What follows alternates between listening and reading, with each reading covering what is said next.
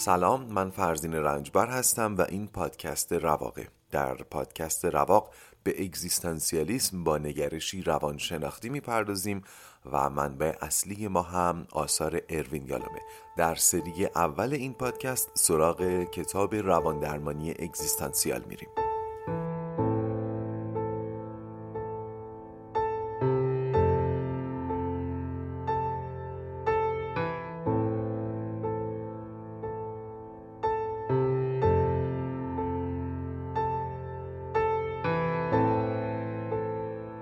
خوش اومدید به اپیزود 18 هم از پادکست رواق. اپیزود قبل به بیان دوتا از روان نجندی های مرتبط با مسئولیت گذشت و اشاره کردم به اجباریگری و جابجایی مسئولیت.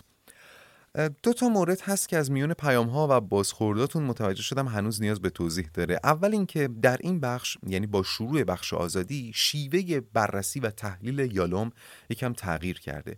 در بخش قبل ما خورده رفتارهایی رو تحلیل می کردیم که ریشه در سازوکارهای دفاعی عمده مثل خود پنداری و ایمان به حامی غیبی داشتن. ریشهشون در اون بود. و می‌گفتیم اگر اینها مانع از زیست اصیل میشن باید از زندگی حذف بشن. در بخش حاضر یعنی در بخش آزادی سازوکارهای عمده رو خیلی زود یالوم از روش پرید. سازوکارهای عمده همون دین و عرف بودن که با سلب آزادی ها مانع از بروز استراب آزادی می شدن در عصر حاضر این سازوکارهای عمده حذف شدن از زندگی طبقه فرهنگی و طبقه فرهنگی با این استراب ها مواجه شده و روان نجندی های از خودش بروز میده و یالا مستقیم اومده سراغ روان نجندی ها این تفاوت در شیوه تحلیل ممکنه یکم شما رو گیج بکنه چون ذهنتون با اون سیستم 15 اپیزود اول ممکنه تنظیم شده باشه.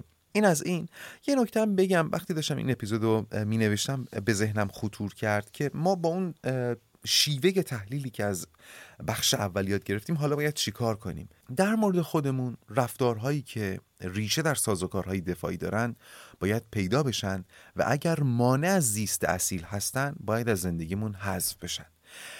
اما یکی از نگرانی های من اینه که مبادا ما این روش تحلیل رو در قبال دیگران استفاده بکنیم. عزیزای من واقعیت اینه که منحدم کردن سازوکارهای دفاعی دیگران بدون ارائه آلترناتیو و بدیل کار خطرناکیه و غیر اخلاقیه ما نهایت کاری که می‌تونیم بکنیم اینه که خودمون رو بتونیم اصلاح بکنیم. اصلا یکی از نگرانی های منم همینه که مبادا ناخواسته مرتکب این کار شده باشم. سازوکارهای کسی رو منهدم کرده باشم ولی عاجز مونده باشم از ارائه آلترناتیو. پس به هیچ عنوان ورود نکنید به حریم سازوکار دفاعی کسی چون قطعا زمان فرصت و انرژی لازم رو ندارید برای اینکه بهش آلترناتیو ارائه بدید. مگر اینکه به شما نزدیکی خیلی زیادی داره و ظرفیت های بالقوه خوبی رو درش سراغ دارید. این از این اما اون چیزی که بیشتر از همه خیلی ها رو گیج کرده بود مفهوم مسئولیت بود. من زمانی که داشتم اپیزود 17 رو ضبط می کردم چون معنا برای خودم روشن بود فکر نمی کردم مخاطب ممکنه دچار کجتابی بشه. اونچه که از پیام ها دریافتم این بود که مسئول زندگی خود بودن رو با باعث وضعیت موجود بودن بعضی ها اشتباه گرفته بودن. به خاطر همین بود که پیام هایی می مبنی بر اینکه قبولش سخته که بپذیرم پدر و مادرم در وضعیت موجود من نقشی نداشتن. من اصلا منظورم این نبود. این که اصلا عقلانی نیست.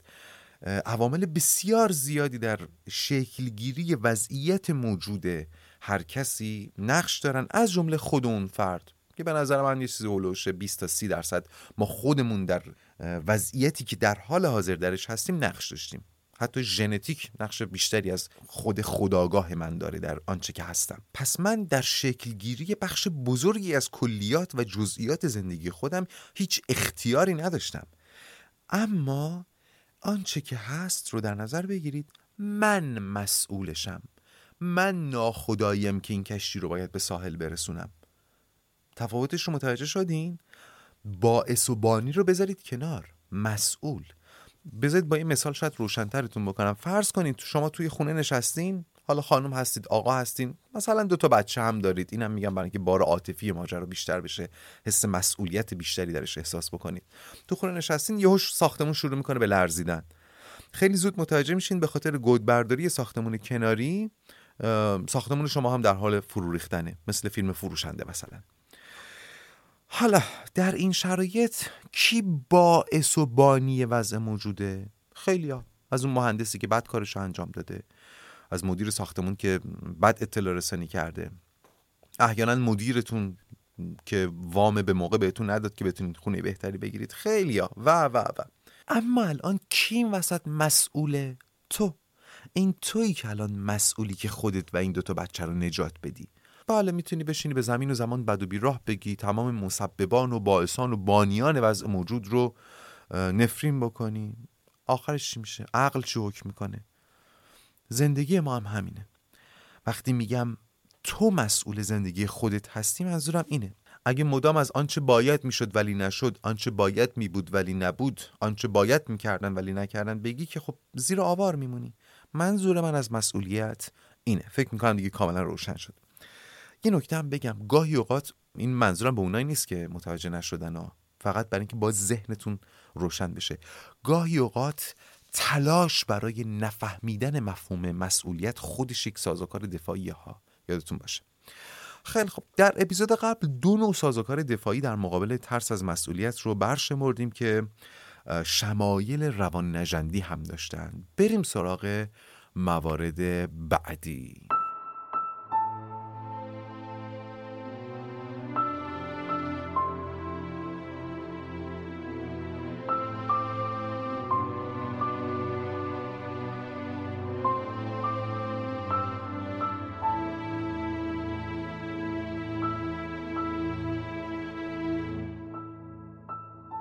خب در ادامه بررسی شیوه های مسئولیت گریزی می‌رسیم به موردی که به نظرم شیوع زیادی هم داره. اسمش رو بذاریم قربانی بیگناه. من ترجیح میدم هر کدوم رو که می‌خوام توضیح بدم برگردم عقب ماجرا رو از استراب شروع کنم بیام برسم به سازوکار که قشنگ قضیه جا بیفته. پس دوباره مرور کنیم. در گذشته پدیده های مثل ادیان و عرف آزادی های فردی رو سلب می‌کردن تا از استراب آزادی جلوگیری کنند. اما به دنبال این سلب آزادی انواعی از روان نجندی رو با خودشون می آوردن که اون یه بحث جداست. اما در عصر حاضر در بسیاری از کشورهای پیشرفته و در بین طبقه فرهنگی جوامع مثل جامعه ما به خاطر کمرنگ شدن تسلط بیرونی و درونی دین و عرف آزادی از قفس رها شده. این آزاد شدن آزادی که یک تناقض لفظی ملیحی هم در دل خودش داره و به نام خودم ثبتش می‌کنم اینجا. هم مزایایی داشته و هم عواقبی. مزایاش رو که خب می‌دونیم همون حس خوبی که از شنیدن کلمه آزادی بهمون دست میده گواهشه و در ضمن اون روان نجندی های ناشی از سلب آزادی های فردی هم کمتر شده. این مزایاش بود. عواقبش چیه؟ مواجهه با مسئولیت. ببینید آزادی که از قفس میاد بیرون اولش همه خوشحال میشن بعد که به دنبالش مسئولیت اومد تازه می‌فهمن آها بگو چرا آزادی تو قفس بود. بگو چرا آزادی رو در قفس کرده بودن. اصلا این قصه تمام حرکت های آزادی خواهانه بشر بوده. ادیان و جنبش های تاریخی رو که نگاه می‌کنیم می‌فهمیم که مثلا مسیح اومد تا مردمان رو آزاد کنه ولی چند صد سال بعد کلیسا تبدیل شد به بزرگترین سلب کننده آزادی مردمان. این دقیقا همین چرخه رو داره نشون میده. آزادی در قفس میره مردم دلشون براش تنگ میشه. از قفس بیرون میارنش مسئولیت نمایان میشه و ترس از مسئولیت مجبورشون می‌کنه دوباره آزادی رو در قفس کنن. می‌گفتم در عصر حاضر بشر به خاطر آزادی بیشتری که داره انواع جدیدی از روان نجندی رو در قالب سازوکار دفاعی بروز میده. یکیشون که الان می‌خوام بهش بپردازم بازی کردن نقش قربانی بیگناهه. چرا این نقش رو انتخاب می‌کنن بعضی ها؟ چون یک قربانی بیگناه می‌تونه وانمود کنه مسئولیتی متوجهش نیست و اصلا توان قبول مسئولیت رو نداره. بذارید با مثال خود یالوم شروع کنم.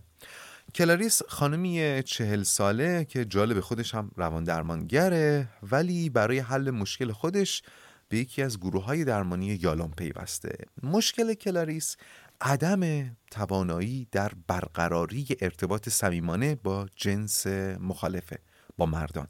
پدرش یک مرد خشک و خشن بوده و همین باعث شده که در کودکی نتونه رابطه معناداری با پدرش برقرار بکنه و احتمالا برای هممون قابل درکه که در بزرگسالی برای برقراری ارتباط صمیمی با مردان به مشکل بر بخوره. پس تا اینجا کاملا بهش حق میدیم. اما توجه کنید باعث و بانیش رو پذیرفتیم تا حد زیادی پدرشه. اما مسئول برون رفت از این وضعیت کیه؟ کلاریس و تنها کلاریس. و شرط اول قدم آن است که مسئولیتش رو بپذیره. چند هفته که گذشت کلاریس به یالوم گفت چند ماه قبل از دوره یه دوره روانکاوی طولانی رو به پایان رسونده بوده ولی تاثیر خاصی نداشته. اما الان طی این چند جلسه که در گروه درمانی یالوم شرکت کرده احساس می‌کنه داره تغییرات مثبتی درش رخ میده. یالوم هم قاعدتا احساس رضایت می‌کرد. چند ماه بعد کلاریس دوباره به یالوم گفت که چند وقت یه دوره روانکاوی دیگر رو به صورت فردی شروع کرده ولی خب چون به نظرش مسئله مهم و تاثیرگذاری نبود اصلا اونو با یالوم در میون نگذاشته.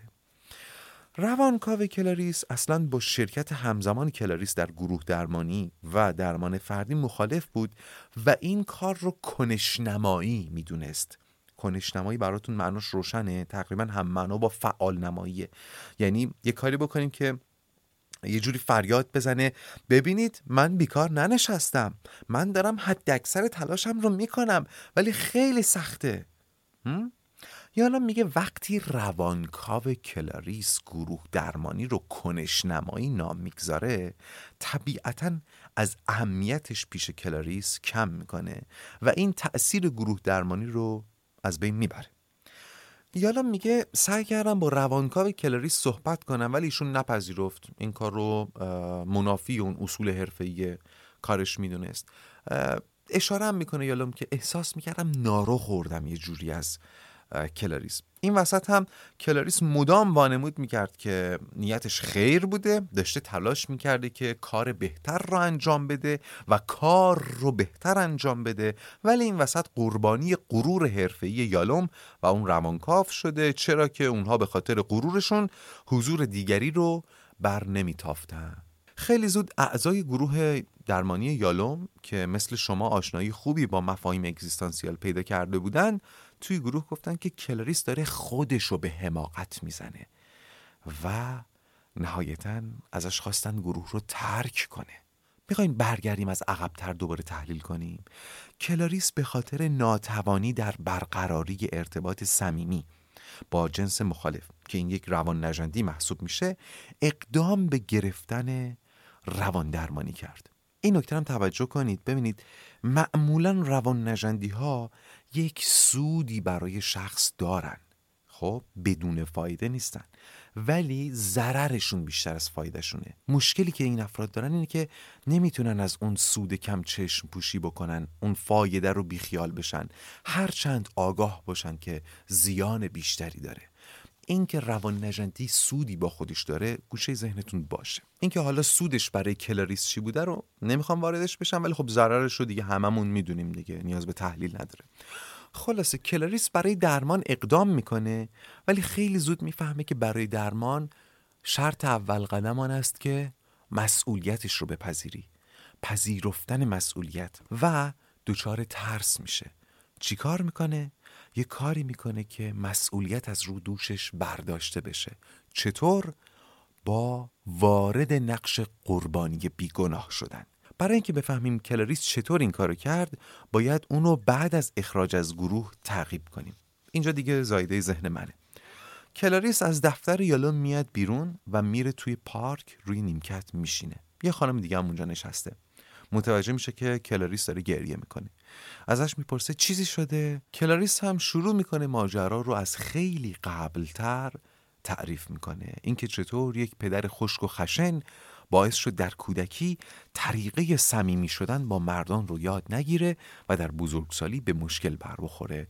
اون خانم کلی واسش دلسوزی می‌کنه و بهش میگه به فکر کمک گرفتن از روان درمانگر افتادی؟ و کلاریس میگه بله هم گروه درمانی هم درمان فردی ولی فکر می‌کنی چی شد؟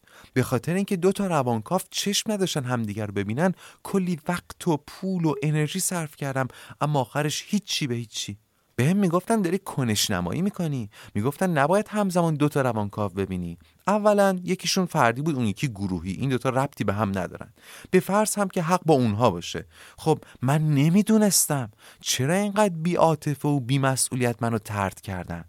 حالا من چند ماه فقط طول می‌کشه که از این وضعیت بیام بیرون تا بخوام باز به فکر درمان باشم. تازه اگر درمانگرای دیگه باز یه جور دیگه به من آسیب نزنن.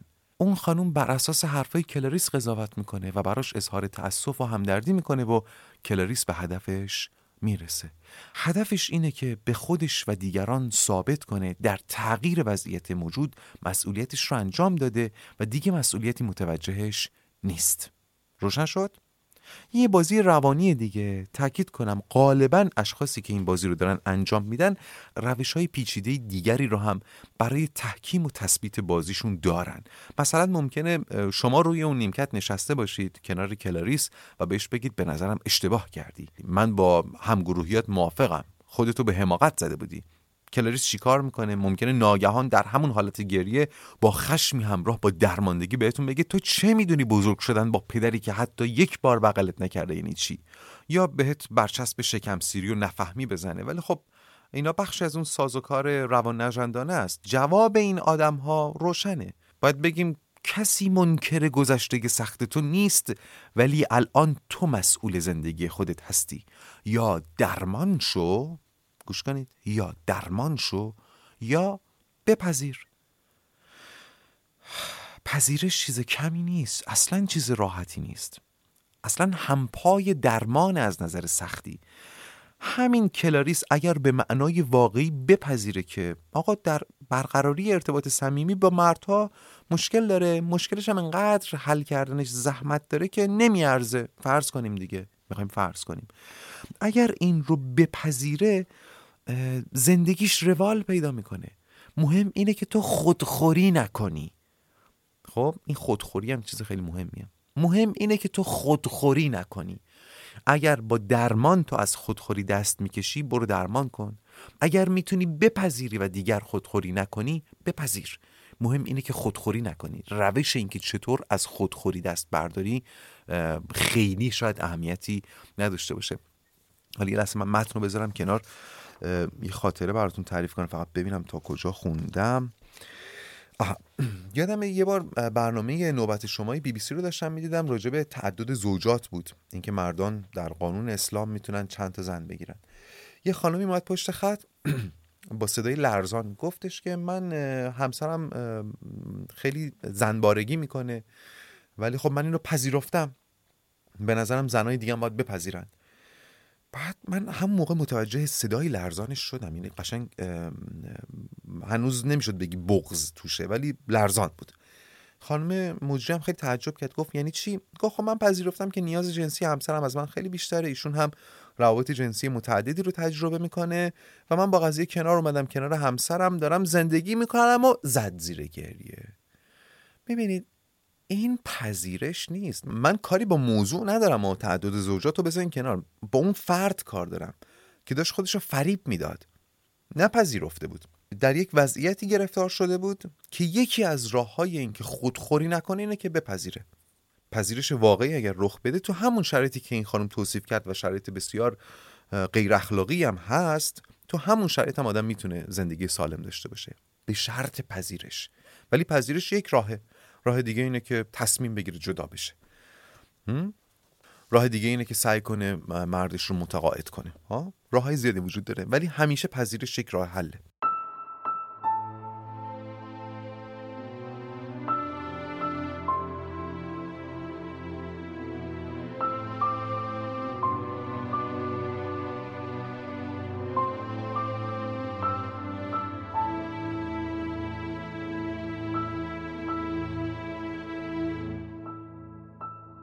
خیلی خب برگردیم به بحث قربانی بیگناه. این بازی قربانی بیگناه رو من زیاد می‌بینم دور برم.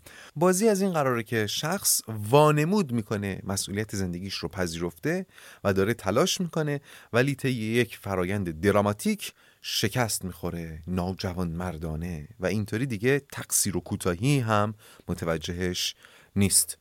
مثلا دختری که می‌خواد از یه رابطه عاطفی مریض بیاد بیرون ولی چون پسر شب زنگ زده گریه کرده پای تلفن دختره بیخیال جدا شدن شده. خب؟ واسه نفر که تعریف می‌کنه چطور تعریف می‌کنه؟ من به خدا تصمیممو گرفته بودم. من اصلا کلا بلاکش کرده بودم. ولی شب زنگ زد گریه کرد گفت خودمو می‌کشم.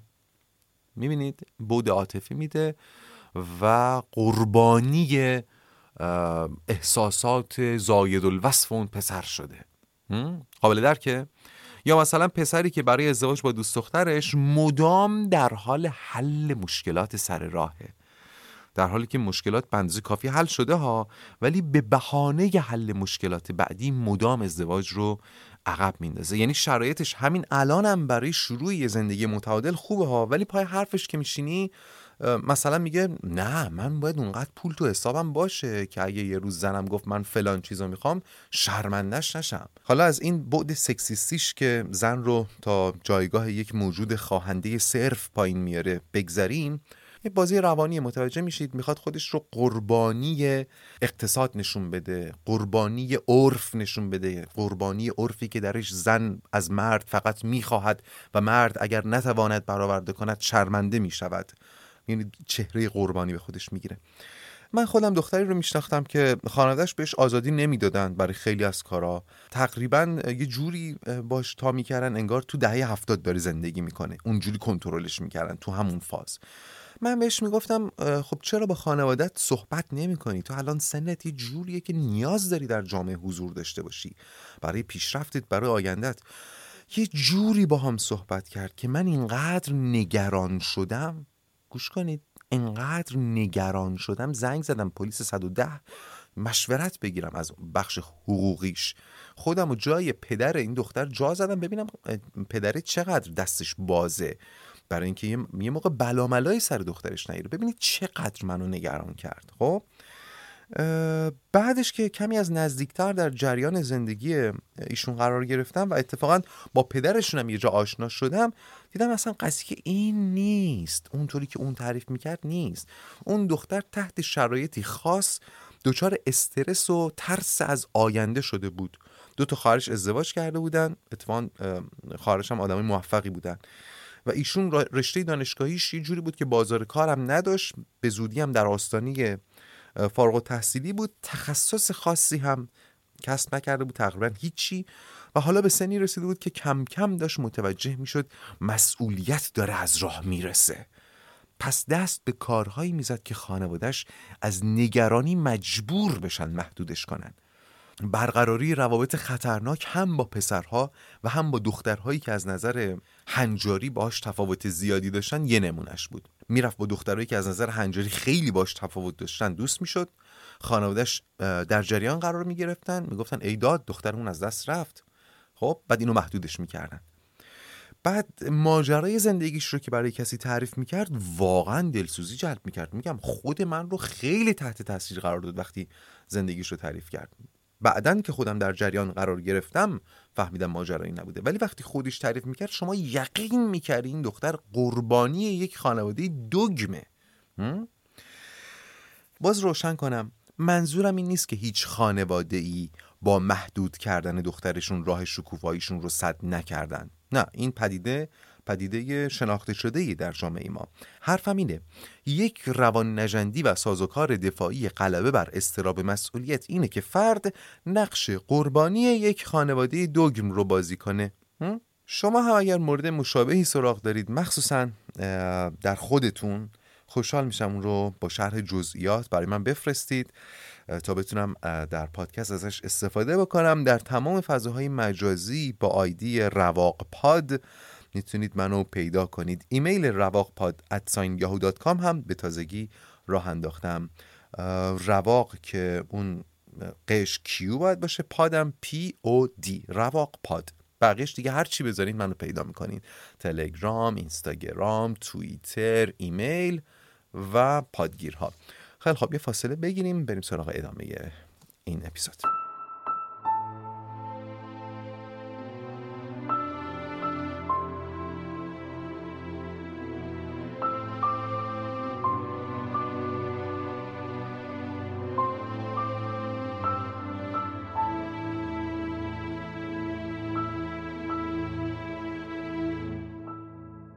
خب تا الان سه تا سازوکار دفاعی پرهیز از مسئولیت رو برشمردیم. اجباریگری، جابجایی مسئولیت و بازی کردن نقش قربانی بیگناه.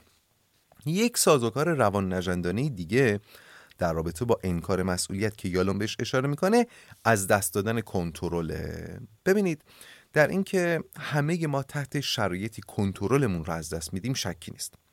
ولی اینه که یالون بهش اشاره می‌کنه یکم فرق داره. اول اینو گوش کنیم بعد به خودمونم اشاره می‌کنم. یالون میگه یه بیمار خانم داشتم که به تازگی از یه رابطه عاطفی بیرون اومده بود ولی نمی‌تونست با قضیه کنار بیاد. پس چیکار می‌کرد؟ یهو پا می‌شد می‌رفت در خونه پسره در رو میشکست می‌رفت تو خونه خونه رو ویرونه می‌کرد میومد بیرون. بعدم که معلوم می‌شد کار ایشونه می‌گفت کنترلم از دست دادم. یا مثلا پسره با دوستاش تو کافه نشسته بودن یهو سر و کله این دختره پیدا می‌شد جیغ و علم شنگه را مینداخت بعد که پلیس میومد می‌گفت کنترلم از دست داده بودم. یالان به دختره میگه همین که وقتی کنترل تو از دست میدی به قول خودت همون کاری رو انجام میدی که در جهت نفعته یعنی کنترل هم داری. چرا مثلا تو از دست میدی نمیری گل بکاری؟ چرا نمیری خونه رو تمیز کنی وقتی کنترل تو از دست میدی؟ میری می‌زنی خونه طرف رو ویرونه می‌کنی در جهت نفعت دیگه. این نشون میده که یه کنترلی هم داری. منظورش اینه. توجه کنید که این بعد روانپریشی ماجراست ها روان نجندی پیشرفت است. وگرنه منم مثلا اگر یه نفر یه خطایی بکنه بعد شروع کنه منو مقصر بشماره بعد شروع کنه فوش دادن و قربتی بازی در آوردن ممکنه منم کنترلم از دست بدم. ولی این دختری تو خونه نشسته بوده.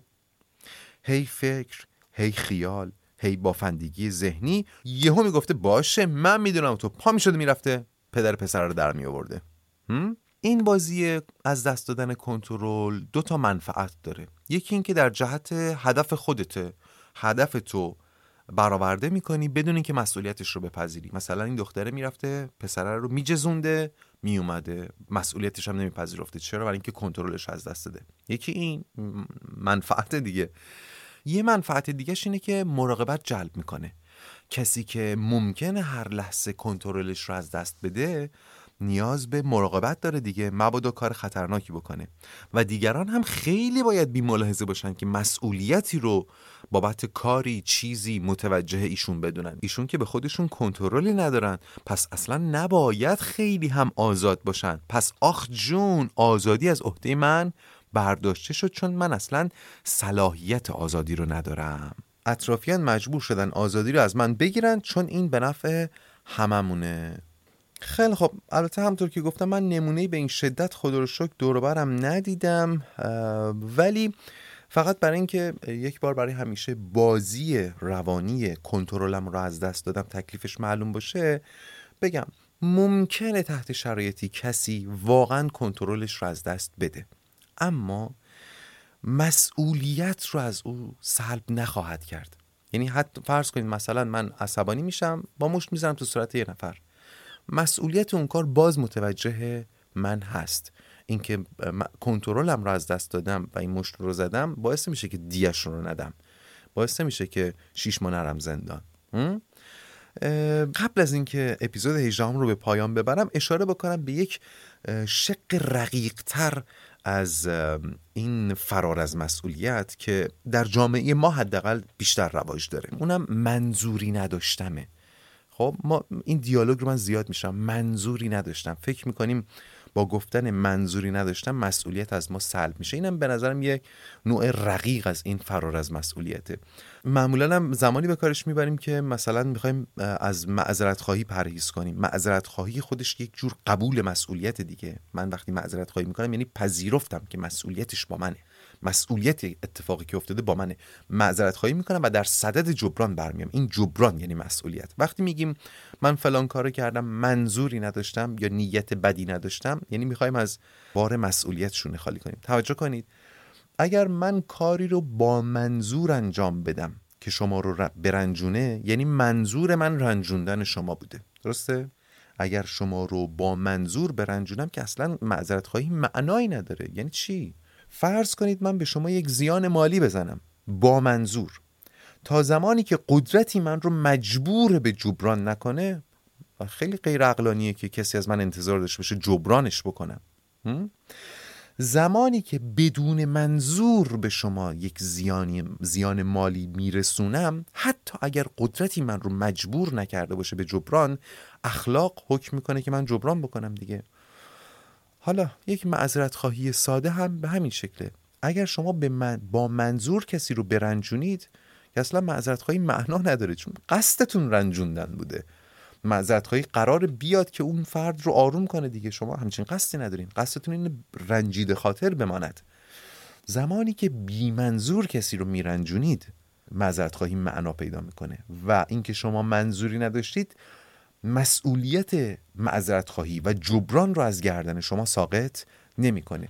پس همین یک کلمه منظوری نداشتم هم یک راه فرار از مسئولیت خیلی خب این بود اپیزود 18 همه پادکست رواق. امیدوارم در درک مفهوم مسئولیت روشنتر شده باشید. یکی دیگه از مفاهیمی که نیاز به روشنتر شدن داره تصمیمه که امیدوارم در اپیزودهای بعدی بتونم روشنش کنم.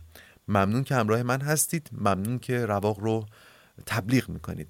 هفته گذشته بالاخره تعداد مخاطبان رواق یا رواقیون در Castbox از هزار رد شد و خیلی زود هم به هزار و صد رسید. این چهار رقمی شدن تعداد مخاطبان برام خیلی خوشایند بود. باید صمیمانه از شما تشکر کنم. و ازتون بخوام باز هم تبلیغ بکنین. خیلی وقتا بین بچه های پادکستر صحبت میشه که کجا تبلیغ کنیم کجا بنر بزنیم کجا خودمون رو معرفی کنیم. من تمام زمانی که بچه ها دارن این صحبت ها رو می‌کنن پیش خودم مطمئنم هیچ تبلیغی بهتر از معرفی مخاطبان پادکست نیست. پس اگر رواق رو دوست دارید معرفیش بکنید ولی به کسانی که فکر می‌کنید براشون مناسبه. من اینجا ترجیح میدم کمیت برام اولویت دوم باشه. بذارید این پایان اپیزود 18 هم از پادکست رواق باشه و حالا بدرود.